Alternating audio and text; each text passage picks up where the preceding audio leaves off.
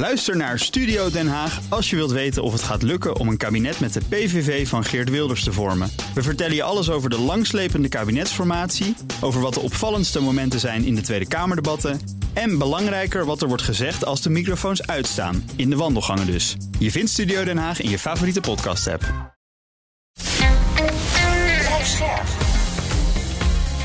BNR Nieuwsradio. Napleiten. Wouter Laumans en Christian Vlokstra.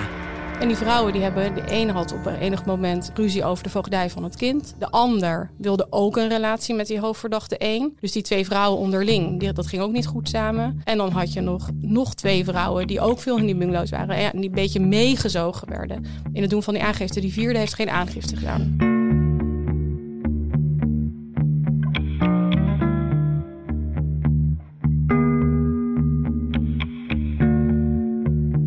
Hallo en welkom bij Napleiten, de podcast waarin we met advocaten en officieren van justitie praten over strafzaken die hen altijd zullen bijblijven. Mijn naam is Wouter Laumans en naast me zit strafpleiter Christian Vlokstra. Welkom Chris. Dankjewel Wouter. Even de huisregels als gebruikelijk. In deze podcast praten we over definitief afgedane zaken en vanwege de journalistieke zuiverheid behandelen we ook geen zaken waar jij, Christian Vlokstra, als advocaat ook maar enigerlei betrokkenheid bij hebt. Chris, heb jij wel eens meegemaakt dat je in een zaak terechtkomt waarbij er een soort wereld voor je open gaat? Een wereld waarvan je denkt, nou, dat dit bestaat, dat wist ik niet. uh, ja, dat heb ik wel een aantal, een aantal keer gehad. En ook wel binnen kantoor hebben we dat wel een aantal keer gehad. Wat mezelf ook nog wel bijstaat, is dat ik ooit uh, piket had. Hè, zodat ik gewoon s ochtends een, uh, een melding kreeg. Ik kreeg een melding van verkrachting. En ik weet nog wel, dat was op de Elandsgracht, hoofdbureau van de politie Amsterdam, s ochtends vroeg. En ik ging daarheen en ik kwam uh, tegenover een man van een jaar of veertig uh, te zitten, of iets ouder zelfs. Een hele normale man die, uh, die wel geschrokken leek door, de, door de aanhouding. En die mij vervolgens vertelde wat er gebeurd was. Hey, in het kader van die verkrachtingsverdenking, s ochtends vroeg hè. En jij had net je cornflakes op. Nou ja, ik eet niet zo heel veel in de ochtend. Ik drink eigenlijk alleen maar koffie en rook een sigaret. Um, en hij vertelde dat hij samen met zijn partner op oudejaarsavond was het volgens mij een, uh, een, een, een ander persoon was tegengekomen. Heel gezellig. En ze hadden besloten om met z'n drieën uh, naar huis te gaan en daar de gezelligheid voor te zetten, seksueel onder invloed van drugs. Maar dat ging heel ver met allerlei attributen die in allerlei openingen werden gestoken, waarvan ik niet wist dat dat lekker was. Um, en dat was een beetje uit de hand gelopen in die zin dat uh, nou, daar waren gewonden bij gevallen. Oh jee. En uh, dusdanig dat het uiteindelijk dus uh, uitmondde in een, in, een, ja, in een vervolg voor verkrachting. Maar hij vertelde dat in geuren en kleuren aan mij. op een manier zodanig gedetailleerd dat ik wel dacht van oké, okay, dit is wel inderdaad een wereld die, en ik ben vrij open-minded kan ik je melden, die ik niet kende. En dan zit je opeens in een, in een andere scene, zeg maar. Ja, want de zaak van vandaag, waar we het vandaag over gaan hebben, die draait om. Uh, dat is een prostitutiezaak. Um, in oktober 2016 doet een vrouw aangifte bij de politie. Uh, ze verklaart dat ze wordt gedwongen tot prostitutie. Uh, daarop volgt een heel onderzoek. Daarin komen twee Amsterdamse rappers naar voren. Ze zouden samen met een derde man meerdere vrouwen hebben gedwongen tot prostitutie op vakantieparken door heel Nederland. Bij ons te gast vandaag is advocaat Annemarie van der Velde. Welkom. Dankjewel. Uh, jij en Chris, jullie kennen elkaar volgens mij al heel lang. Of hoe, hoe, dat moet je even uitleggen. Ja, ik ken die, die zaak waar Chris net over had, die ken ik ook. Oké. Okay. Dat was inderdaad echt een hele bijzondere zaak. Want er zat ook nog allemaal foto's in van uh, wat die mensen zoal gebruikt hadden die avond. En aan attributen? Aan attributen, ja. En de politie vond dat ook heel interessant. Dus bij het verhoor waar ik heb gezeten, zijn al die attributen één voor één besproken. Ook wat het lievelingsattribuut was. Oké. Okay. Ja. Dat is oh, ik wist niet eens dat jij dat voor had gedaan, ja. eerlijk gezegd. Ja, wij kennen elkaar dus van uh, Kleerding en Hamer advocaten. Ja. Advocaatkantoor in Amsterdam. Ja, ja. zijn we tegelijk begonnen. Ja. Uh, jij bent nu ongeveer 15 jaar advocaat, hè? Las ik zo. Ja, 2008, in, ja. In je bio. In 2018 ben je genomineerd als beste advocaat van, van Nederland. Dat zag ik ook staan. Ah, van Flevoland, geloof ik. Uh, Nederland zag ik, maar oh, nou. goed. Uh, niet zo bescheiden. Daar wil ik vanaf zijn. ja. uh, de meeste mensen kennen jou als de advocaat door wie de zaak van de Schipholbrand, dat was de brand in het cellencomplex op Schiphol in 2005, moest worden overgedaan. De vraag is, waarom heb je gekozen voor deze zaak die we vandaag gaan bespreken? Ehm, deze, de zaak die we vandaag gaan bespreken is een zaak die door heel veel mensen in het publiek, denk ik, wordt gezien als, nou, die, er moet een veroordeling komen. En het de officier van justitie zat daar ook vrij fanatiek in vanaf het begin. Ehm, terwijl onze klanten vanaf het begin ja, heel uitgebreid uit hebben gelegd van ja, dat was ons leven. Hè? Net als Chris aanhaalt, die eh, klant van hem in het piket, die deed dingen die andere mensen misschien niet doen. Deze mensen hadden gewoon een heel leven met elkaar op vakantieparken. Want hoe kwam deze zaak eh, bij jou terecht? Hoe, kwam de, de zaak bij jou aan het rollen, zeg maar? Ja, er zijn drie verdachten geweest in deze zaak. En ik stond in beginsel de hoofdverdachte bij. Ehm, en daarna, hij kwam er vrij vlot uit. Werd vrij vlot in, eh, in vrijheid gesteld. En toen heeft de, de verdachte waar we het nu over gaan hebben...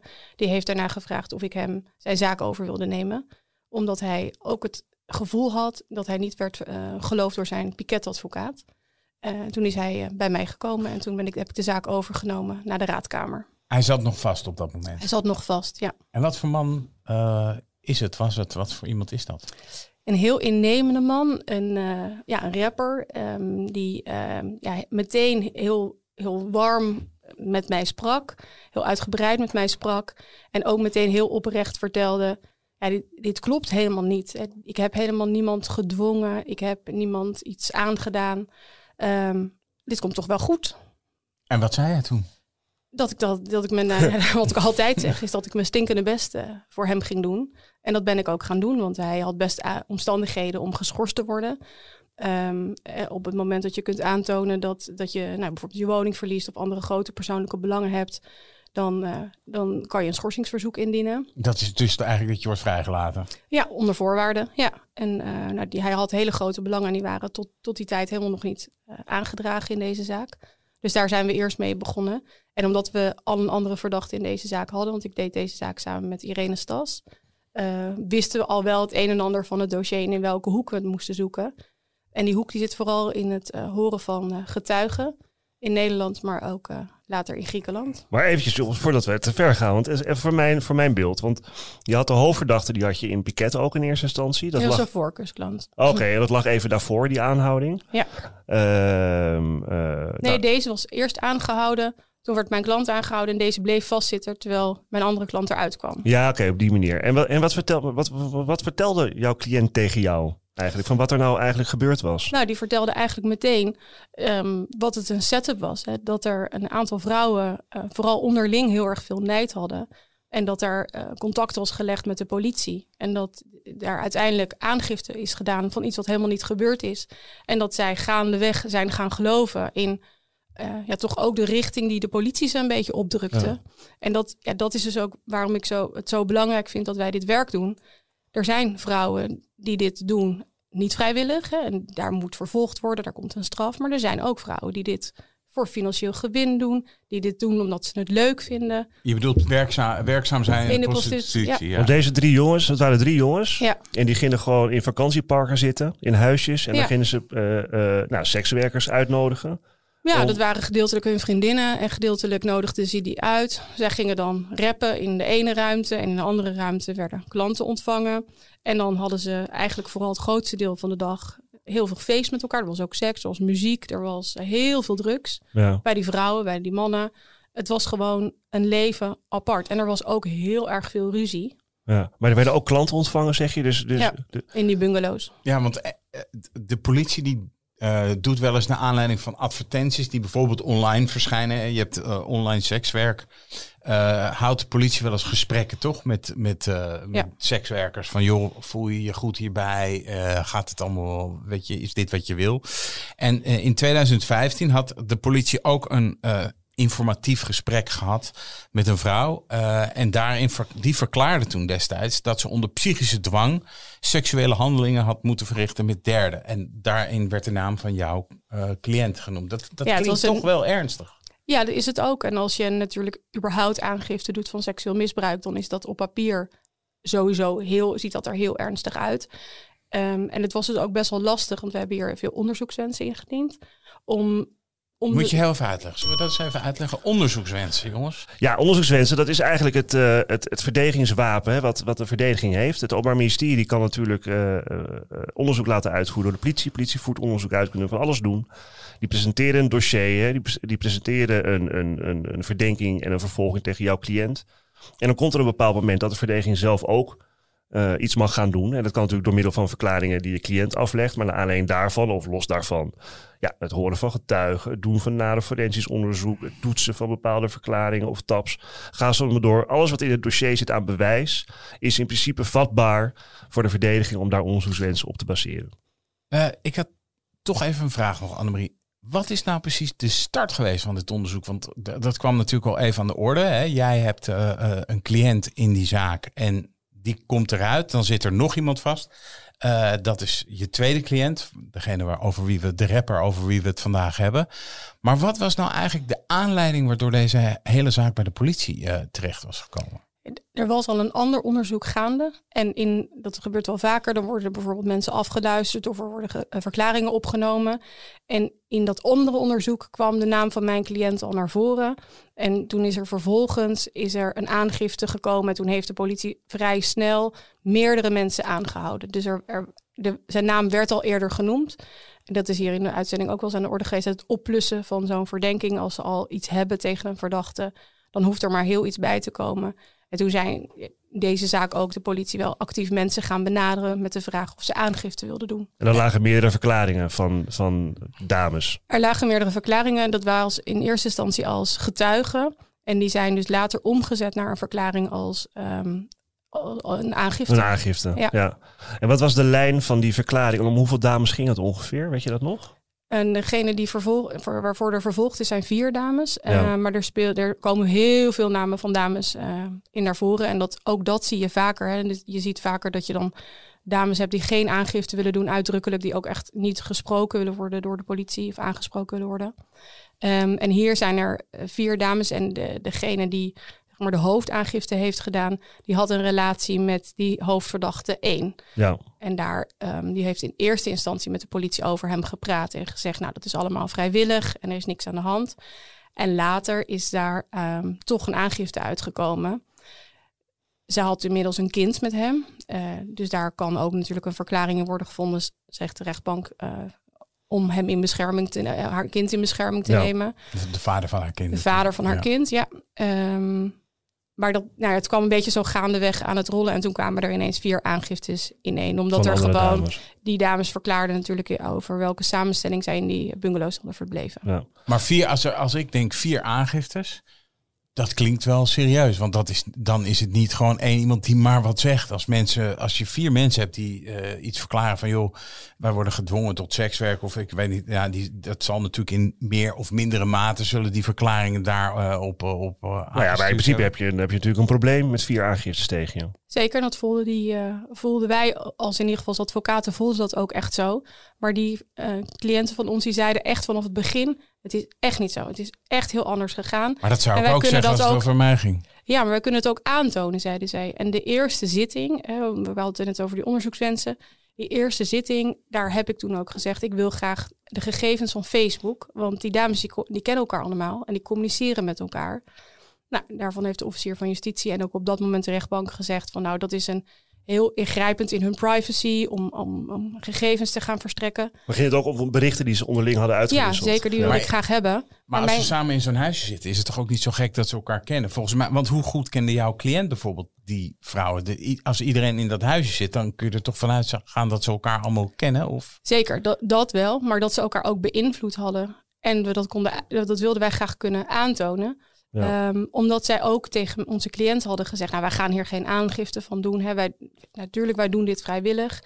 En toen is er dus een kantelpunt gekomen... toen de eerste aangifte ging doen. Ja, toen kwam er een sneeuwbal. Ja, toen kwam Ja. er sneeuwbal. Kijk, moet je wel, Wouter, eh, moet je wel, dit zie je wel heel dit zie je wel vaker in mensenhandelzaken.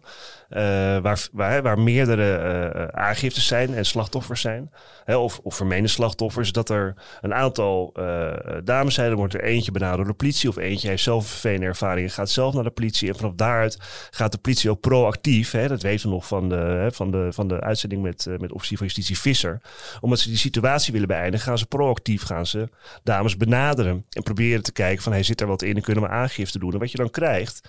Is dat ook als die dames onderling ook allemaal contact met elkaar hebben. Dus ze gaan elkaar beïnvloeden. En ja, weet je, er kunnen allerlei motieven dat, spelen. maakt dat, dat maakt ook uit, echt. Nou ja, dat is natuurlijk, kijk, het, dat maakt zeker uit. Want kijk, het gaat natuurlijk uiteindelijk om wat is het waarheidsgehalte van de verklaringen van deze getuigen. Ja. Hè, en dat Want dat was ons primaire standpunt. Hè? Deze getuigen zijn niet betrouwbaar. Deze verklaringen zijn niet betrouwbaar. Ja, en dan gaat het om het springende punt. Is het vrijwillig geweest of is het niet vrijwillig geweest?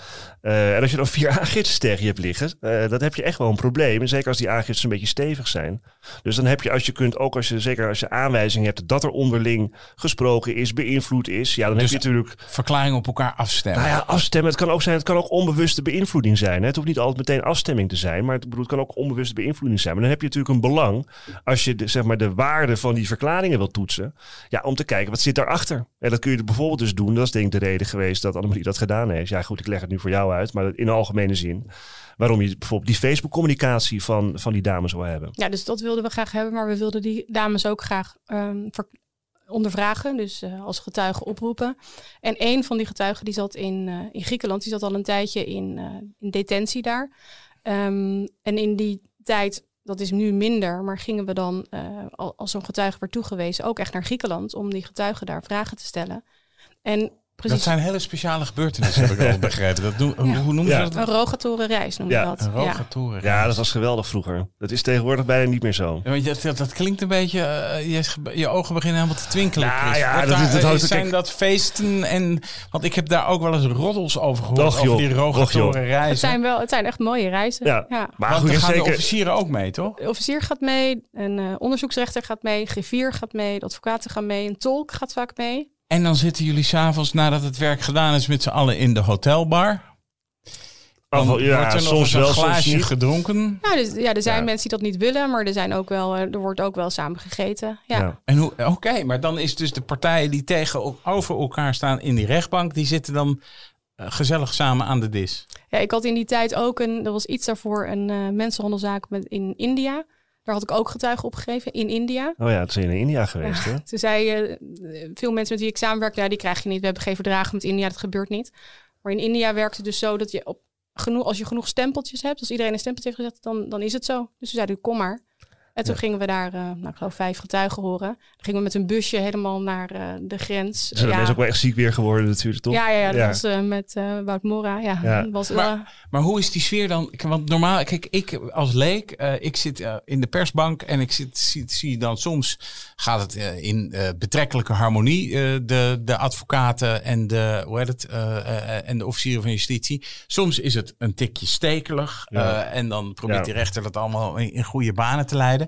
Maar ik kan me zo voorstellen eh, in de Griekse zon dat de verhoudingen eh, anders zijn. En daar ben ik dan toch even nieuwsgierig Ja. naar. Want dit is, dit is het moment dat de toga's dus uitgaan. En dan, eh, hè, dan Ja. zit men na, tegenover elkaar. En, en daar ben ik heel benieuwd. Ja, maar voordat je, voordat, eh, voordat je te veel dingen daarvan denkt. Kijk, het hangt ook heel erg van de zaak af. Hè? Maar je ligt dus niet samen op het strand. Nee, kijk, maar dat hangt nogmaals. Nou ja, dat, dat zou in theorie ook nog kunnen, maar het hangt heel erg van de zaak. Ik heb, je hebt natuurlijk zaken met enorme grote belangen.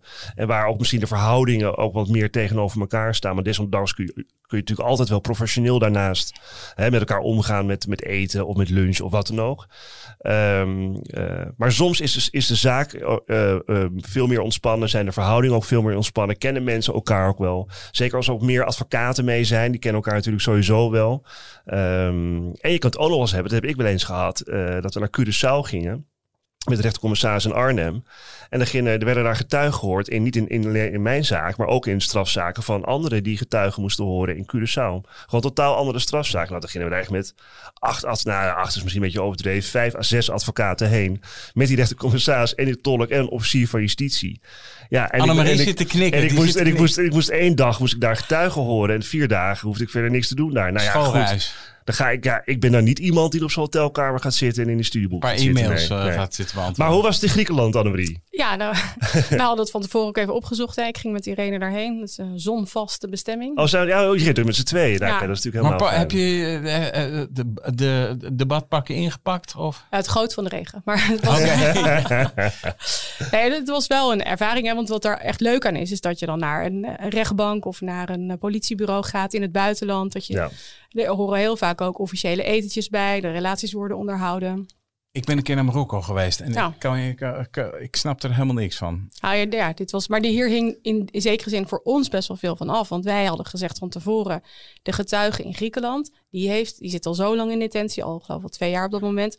Die heeft in ieder geval met niemand gepraat. Want wat was haar rol in die vakantiehuisjes? Ja, geweest? zij was ook prostitu een prostituee geweest in die vakantiehuis. Zij heeft daar ook gewerkt en klanten ontvangen. En zij kende die vrouwen ook. En zij zou kunnen verklaren of daar nou dwang was of niet. En zij zat in Griekenland? Zij Ja. zat daar in de gevangenis? Of, eh, Ja. wat, wat, wat was er met haar gebeurd? Ja, dat willen we dan toch allemaal weten. Ja, zij zat daar voor een hennepzaak, voor een hele andere zaak. Oké. En daar zat ze al vrij lang en ze moest ook nog een tijdje blijven zitten. En ze vond dat zelf een heel leuk uitje. Want ik herinner mij, dat was wel echt een mooie rechtbank met grote trappen waar je dan eh, aan kwam lopen. En daar kwam, werd zij binnengebracht door vier bewakers om haar heen. Een heel knappe verschijning met lang haar. En, eh, en zij genoot zichtbaar van, van dat uitje, want zij zat veel in de gevangenis. En eh, Dat kan me wel zij kwam even vertellen wat, hoe dat destijds in die bungalows eh, was, gebeur, was gegaan. En hoe verklaarde zij? Heel positief voor ons Wat Ja. zei ze dan? dat er geen sprake was geweest van, eh, van dwang, geen sprake was geweest van ehm, nou ja, uitbuitingssituaties, dat dat gewoon vrijwillig was. En daar viel echt nog wel wat op aan te dingen, want er is wel in die bungalows, dat wil ik er ook wel echt bij vertellen, er is wel geweld geweest. Hè? Dat zegt de rechtbank later ook. Maar je kunt je voorstellen dat als je een relatie met iemand hebt ehm, en je hebt ergens oneenigheid over en je geeft elkaar een tik, dat hoeft niet in verband te staan met met de, in dit geval het, het feit dat die vrouwen daar in die bungalows werkten. Dat was een los Uitbuiting. incident. Ja, dat was niet, niet, niet met het oogmerk op die vrouwen aan het werk te krijgen. Dat was gewoon omdat ze ruzie hadden over Iets anders. iets anders. En hoe, hoe, oud waren, mag even, hoe oud waren deze verdachten en deze vrouwen eigenlijk allemaal een beetje? Begin, jaren, begin 20 jaar of zo? Nee, die waren wel echt wat ouder. Er was één eh, dame die echt al midden 40 was. En die was, eh, dat was ook een argument van uit de verdediging, dat die had ook al heel veel ervaring in de prostitutie. Ja. Er was er eentje, die speelde ook, een, een van de dames, die was wel wat jonger, maar die speelde in eh, pornofilms. Die was ook redelijk door de wolven geverfd. En die overige twee waren wel iets jonger. En daar was de wereld nieuw voor. Maar die hadden ook in verklaringen gezegd, nou wij, wij willen ook wel zoveel geld. Hè? Wij willen ook wel dat leven. Ja. En waar het uiteindelijk op neerkwam, is dat zij daar met elkaar hele wilde weken hadden. Met heel erg veel drugs, seks, drank, muziek. Ja. En dat daarna aangiftes zijn gekomen. Ja, want in, in die verklaringen, een van die slachtoffers heeft verklaard dat ze, als ze 100 euro verdiend had, dat ze ongeveer 15 à twi- 25 euro mocht houden. Ja, daar komt ze dan later ook wel weer op terug. Dat ze dan weer niet weet wat er verhouding was en of er een verhouding was. Ja. Maar het, het beeld wat je krijgt als je die dossiers leest, is dat dat geld allemaal in een grote pot ging. En dat iedereen graag s'avonds aan de drank en de drugs wilde. En dat dat geld ergens vandaan moest komen. En dat dat de bijdrage was van die dames. Ja, precies. Zo werd het feest eigenlijk gefinancierd. Ja, Ja. en dat. Ja, want een van de aangifsters, die was ook in het verleden zelf veroordeeld voor mensenhandel. Dus die, Ja. die dynamiek in die vakantie. Heb jij nou enig idee gekregen van wat nou... Hoe, eh, want jouw cliënt eh, vertelt je dan een aantal dingen. Je leest een aantal dingen in het dossier. Heb jij nou enig idee? Krijg je dan een goed overzicht van wat er in die vakantiehuisjes nou precies is gebeurd? Krijg je daar een beeld van? Of is dat heel moeilijk? Ja, ik denk dat het wel een beeld is dat je krijgt dat heel anders is dan mijn leven. Hey, ik ga 's ochtends naar kantoor, ik ga naar de rechtbank en ik ga weer naar huis. Ik heb kleine kinderen. Ik vond het ook wel interessant dat dat op een vakantiepark gebeurt, waar ook families met kleine kinderen naartoe gaan. Zij hadden gewoon een aantal huisjes gehuurd en hadden daar met elkaar een hele gezellige tijd. Het was eerst ook in een woning in Almere en dat verplaatste zich later naar vakantieparken. Eh, Maar ja, dat waren dus hele feestelijke bijeenkomsten met heel veel muziek. En ja, ik kreeg er eigenlijk wel een, voor- vanuit hun uit een gezellig beeld bij. Maar had je ook het idee van wat, wat zij jou vertelde, dat echt voor hun een totale normale eh, gang van zaken eigenlijk was? Ja, ze hebben daar denk ik niet op gereflecteerd zoals wij dat misschien zouden doen. Of zoals de politie dat doet. Ehm, en ik denk dat je dan twee dingen hebt. Zij hebben hun eigen wereld en de politie gaat echt uit meteen van hier is een uitbuitingssituatie. Ja. We moeten die vrouwen eruit halen. En die vrouwen die hebben, de ene had op een enig moment eh, ruzie over de voogdij van het kind. De ander wilde ook een relatie met die hoofdverdachte één. Dus die twee vrouwen onderling, die, dat ging ook niet goed samen. En dan had je nog, nog twee vrouwen die ook veel in die bungalows waren. En die een beetje meegezogen werden in het doen van die aangifte. Die vierde heeft geen aangifte gedaan. Ja, want die, die, die, op die vakantieparken zelf zijn ook mensen geweest, hè, medewerkers van die vakantieparken, die zeiden van goh. Uh, dat daar in dat ene huisje, daar rechtsachter in de hoek, dat is wel zo gek. Uh, en er wordt ook geadverteerd, want er zijn meldingen geweest van joh, vanuit dat huisje wordt geadverteerd op Kinky. En Kinky is een sekssite waar je dus waar prostitutiediensten worden aangeboden. Um, ja, dat vind je ook niet echt gezellig als je daar met je gezin nee, de herfstvakantie als schoonfamilie daar een paar Nee, er is ook wel politie geweest, hè? maar nee, die politie heeft controles daar uitgevoerd en dan ging de politie ook weer weg. Maar ja, ja. dus dat is, was destijds, kan ik me ook nog wel herinneren, was dat een probleem? Uh, of was het een speerpunt volgens mij zelfs van het Openbaar Ministerie? Zogenaamde hotelprostitutie. Hè? Dat waren ja. dan prostituees die boden zichzelf aan uh, op internet. En die gingen vervolgens klanten afwerken in hotelkamers of op vakantieparken. Um, hoe zat het OM volgens jou in de wedstrijd? met een gestrekt been. Er is een hele hoge eis gekomen. Er was dus ook een ontneming aangekondigd. Hè. De dames hebben ook een hele hoge vordering benaderde partij ingediend. Die, hebben een, uh, nou, die wilden allemaal meer dan 30.000 euro per persoon aan gederfde inkomsten. Die hadden allemaal een advocaat. Die, uh, nou, die zat er heel emotioneel in. En het, ja, de, de, het Openbaar Ministerie, de officier van Justitie, die heeft daar een, uh, een, een, hele hoge gevangenisstraf van vijf jaar geëist. Had je het idee dat het persoonlijk was? Of, of, of als mensen. Hè, of... Nou, je... Wat lag daar aan ten grondslag voor jouw gevoel? Ik, ik bedoel, we vragen dat nu niet aan het Openbaar Ministerie, maar wat dacht jij dat er aan ten grondslag lag? Ja, ik denk toch wel een bepaalde vorm van tunnelvisie. Dat als je die verklaringen van die dames leest, alleen de aangifte. Dus dat je denkt, jeetje, wat is daar gebeurd? Hier, die, die jongens moeten daarvoor veroordeeld worden. Um, en ja, toch enigszins oogkleppen op voor het hele verhaal wat de verdediging uh, heeft uh, gepresenteerd. Want dat, want dat was eigenlijk de stand van zaken. Want ik bedoel, er lagen eerst die aangiftes. Jij hebt die getuigen gehoord. Je hebt al allerlei andere onderzoek nog laten uitvoeren. Wat was volgens jou het beeld, zeg maar, het bewijsbeeld, zeg maar, ja, toen de zaak inhoudelijk werd behandeld? Ja, de, tijdens die uh, getuigenverhoren zat de officier van justitie daar ook heel strak in. En op een gegeven moment hadden wij wel die Facebook berichten in handen. Ja. Waarin dus duidelijk werd dat die dames zeiden: Ik heb wel aangifte gedaan, maar ik moet niks van de popo hebben en we kunnen hier geld uithalen. Ja. En zelfs, ja, zelfs toen zat hij, dat was die sfeer was er echt niet goed bij die getuigenverhoren. Daar zat, daar zat hij heel strak in. En op zitting heeft hij dus eigenlijk ook gewoon de hele tenlastelegging gevraagd om dit te bewijzen. Maar de sfeer was dus niet goed. Was dat ook de officier die mee was naar Griekenland? Nee, was een andere officier mee. Oh, oké. Okay. Ja, ja, ja, dat wil ik toch even weten. Van wat, uh, wat, hè, hoe, hoe maar dat zie je eigenlijk wel vaker hoor, in, in, in mensenhandelzaken. In ieder niet dat ik ze, de laatste jaren heb ik ze niet zo heel veel meer gedaan, maar in de, in de periode dat ik ze nog wel deed. Dat je vaak zag dat, dat, het, dat de, de, de zaaksofficieren, en misschien omdat het te maken heeft natuurlijk ook met lichamelijke integriteit en zo, uh, dat ze daar best wel emotioneel, of emotioneel, maar dat daar best wel wat, wat, wat emotie en, uh, en hardheid bij kwam kijken hoe men erin stond. En dat het heel lastig was om, om nuances aan te brengen. Zeker vanuit een, een mannelijk perspectief. Hè, of vanuit meestal dat het verdachte perspectief. Terwijl het is niet zwart-wit. Precies wat je net zegt. Wat je vaak ook ziet is dat uh, in mensenhandelzaken. Dat dames die zelf slachtoffer zijn van mensenhandel. Zelf ook weer dader worden van, slacht, uh, van mensenhandel.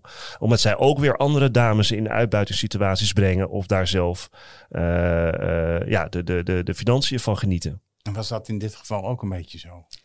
Ja, ik denk dat in dit geval het vooral zo was dat die dames heel erg dat luxe leven prettig vonden en heel erg opkeken wel, um, maar niet in een ongelijkwaardige situatie tegen die verdachte. Zij wilden gewoon graag een relatie met die verdachte. Um, en dat was geen schijnrelatie. Die verdachte wilde dat op dat moment met de een wel en met de ander niet. Die dames hadden daar weer ruzie over. En ik denk dat zij op enig moment ja, zo dat die ook wel eens zo beïnvloed zijn, ook door het doen van aangifte en de aandacht die daarbij hoort, een advocaat, de, de vordering die ze hebben opgesteld en hebben ingediend, dat zij helemaal die weg in zijn gegaan. Terwijl ze daarvoor dus nou ja, ontlastend hebben verklaard, hebben verklaard dat het leuk was. Ze zijn helemaal ja, omgeslagen als een blad aan de boom.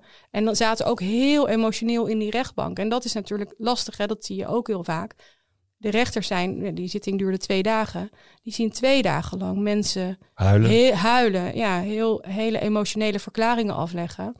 En dan moeten ze daarna nog raadkameren en denken van wat is hier nu eigenlijk gebeurd.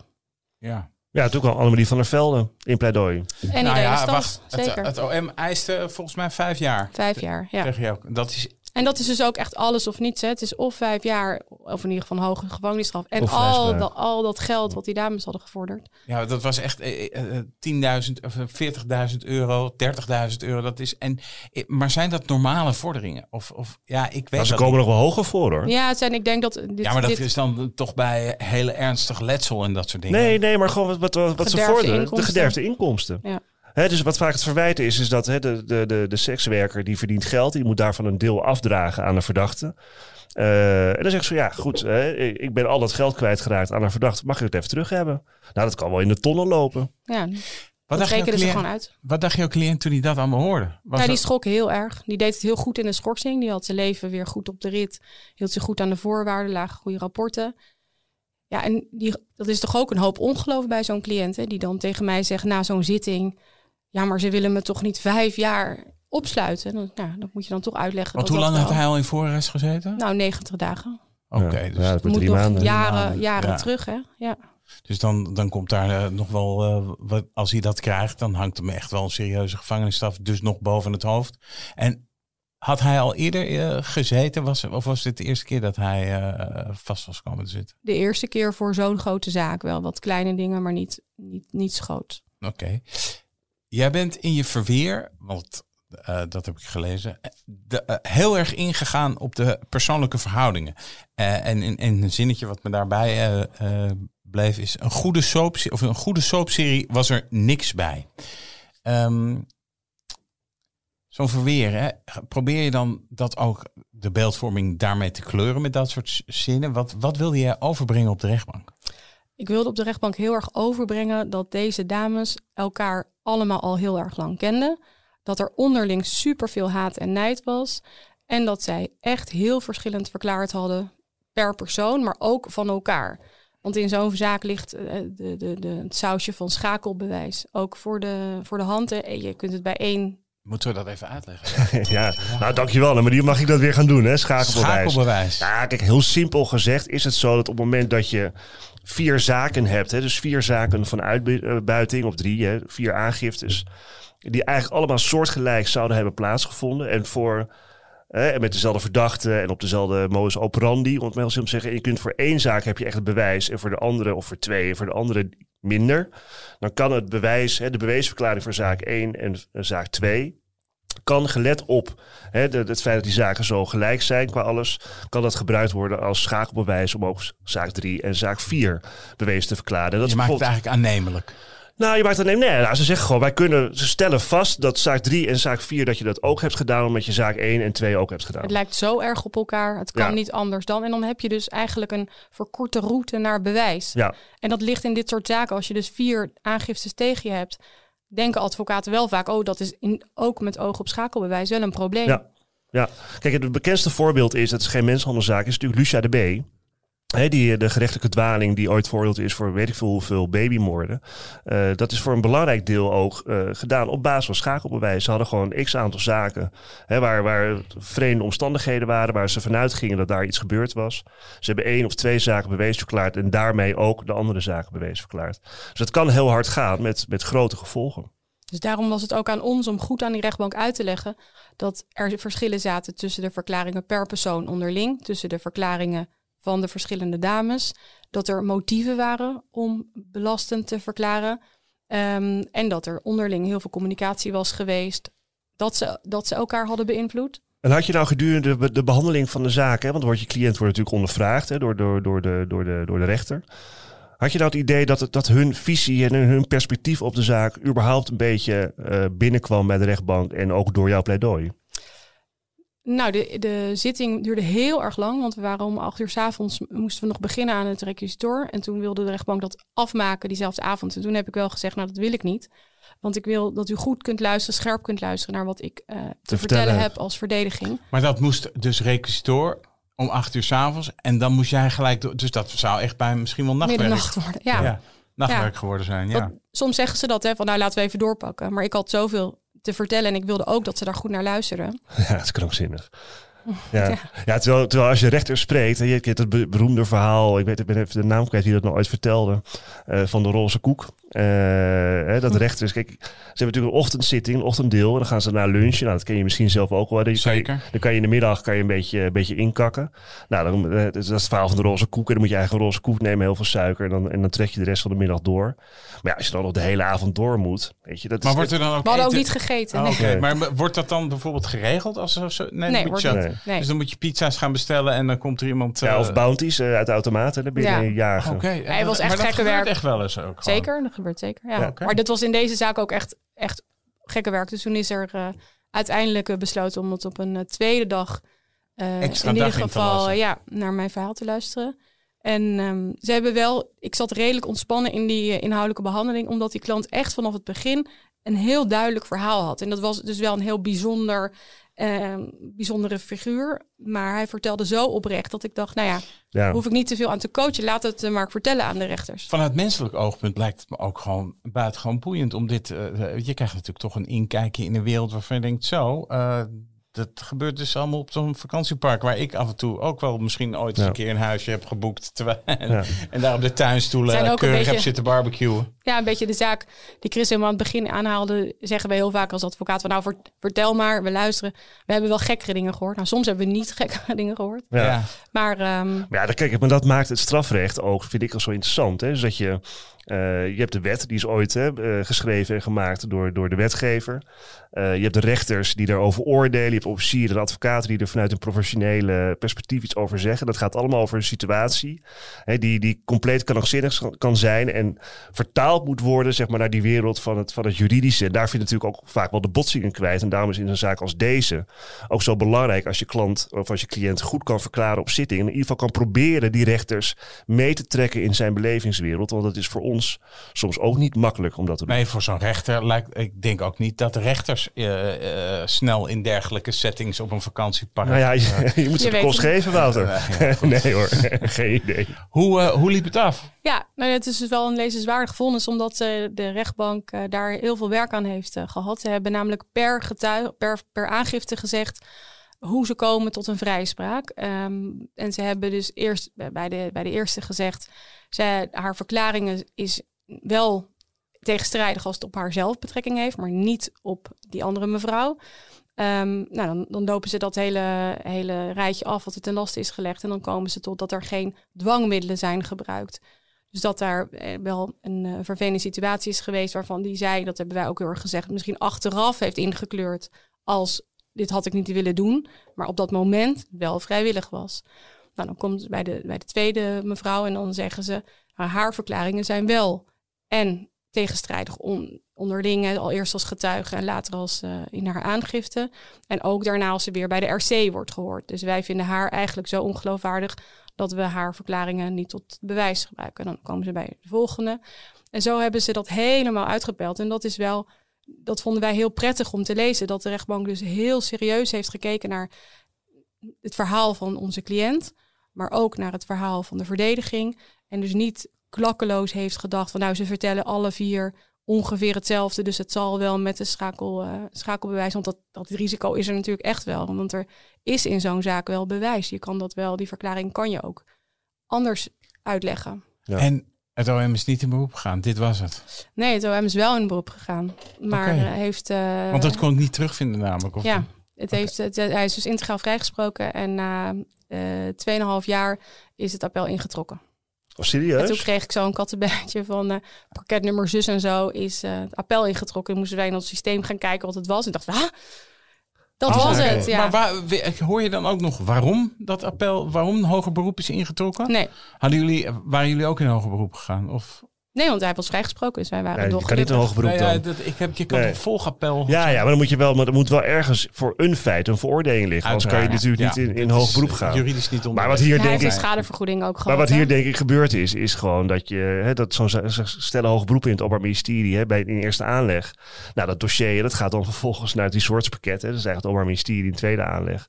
Nou, dat komt daar in een kast te liggen. En dat kan zomaar eh, versloffen, versloffen, versloffen. En op een gegeven moment en op een gegeven moment moet er iemand naar kijken en die kijkt naar, het, eh, naar dat vonnis en die kijkt naar die zaak. Ik denk, ja, weet je, hier gaan we echt helemaal niet meer aan beginnen. 2,5 jaar naar dato. Maar dat zullen en dan we wordt niet- het ingetrokken. Maar Zo dat zullen we dat. nooit weten. Dat zullen we nooit weten. Nee. Ik had het wel graag geweten. Hoe kijk je nou terug op deze zaak? ik heb nog steeds goed eh, contact met die cliënt. Die, eh, Hij weet ook dat je hier vandaag zit. Ja, had wel graag meegewild. Oh, Ja, dat is mij wel leuk geleken. ja. Ehm, ja, en hij heeft eh, zijn leven goed op de rit. En het is leuk eh, ja, dat je als je zo lang advocaat bent... dat je een aantal van dat soort mensen in je praktijk hebt... met wie je nog wel eens contact hebt... zonder dat dat een nieuwe strafzaak is. En hij brengt ook nog steeds muziek uit en alles. Hij zit nu in een andere business. Oké. Oké. Dankjewel uh, Annemarie voor dit, uh, voor dit verhaal. Dit was Napleiten. De uitspraak in deze zaak kunt u nalezen op rechtspraak.nl. En Annemarie zei het al, die is zeer de moeite waard. Mijn naam is Wouter Laumans en naast me zit co-host advocaat Christian Vlokstra. Deze podcast is te beluisteren op Apple Podcasts en Spotify. Vergeet u vooral niet te abonneren, dan bent u op de hoogte als er weer een nieuwe aflevering online staat. Verder zijn we uiteraard te volgen op Twitter en Instagram. Dank voor het luisteren en graag tot de volgende keer.